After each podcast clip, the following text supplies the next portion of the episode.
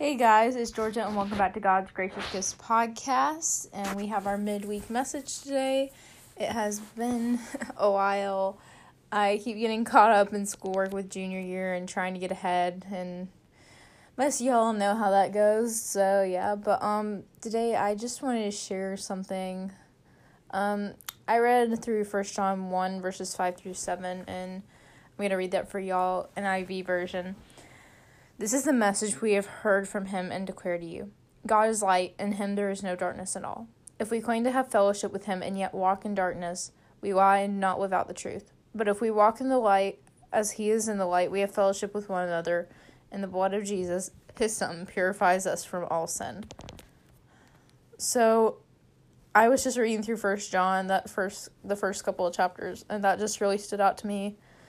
And I also happened to read the devo- devotional book by Sarah Young, the Jesus Calling book with the 365 devotionals. And on that day that I wrote this, that she had this, I took a quote out of her book that said, "You live in this world, but don't let it become your life," which is so deep if you think about it, because we're living our lives on Earth, but we can't conform to the patterns of this world. So um, what I wrote off of First John 1 5 through 7 is that God is light and there is no darkness in God. So if we're walking in the darkness, then we're not following God. We're just saying that we're a Christian. That doesn't necessarily mean we're following Him. But there may be some dark times in our lives. There will be struggles, and there's nothing that God can't get us through. But at times we may feel like we're walking in the dark. I know I certainly do. But that's the thing. We feel like we're in the dark. We feel lonely, abandoned, and maybe even unloved, but what we feel isn't always what's accurate. Um, but we tend to draw conclusions based on our feelings, and sometimes more often than not, we'll create conclusions that, like, to the people around us, you know, just other people, seem completely illogical because our emotions, they're not always logical.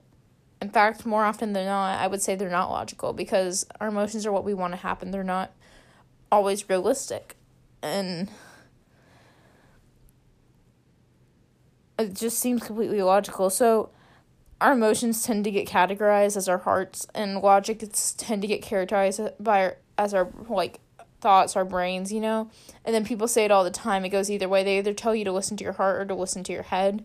But the truth that it's neither the heart or the mind that you need to listen to, but instead it's the creator of your heart and mind, the creator of the created. That's God.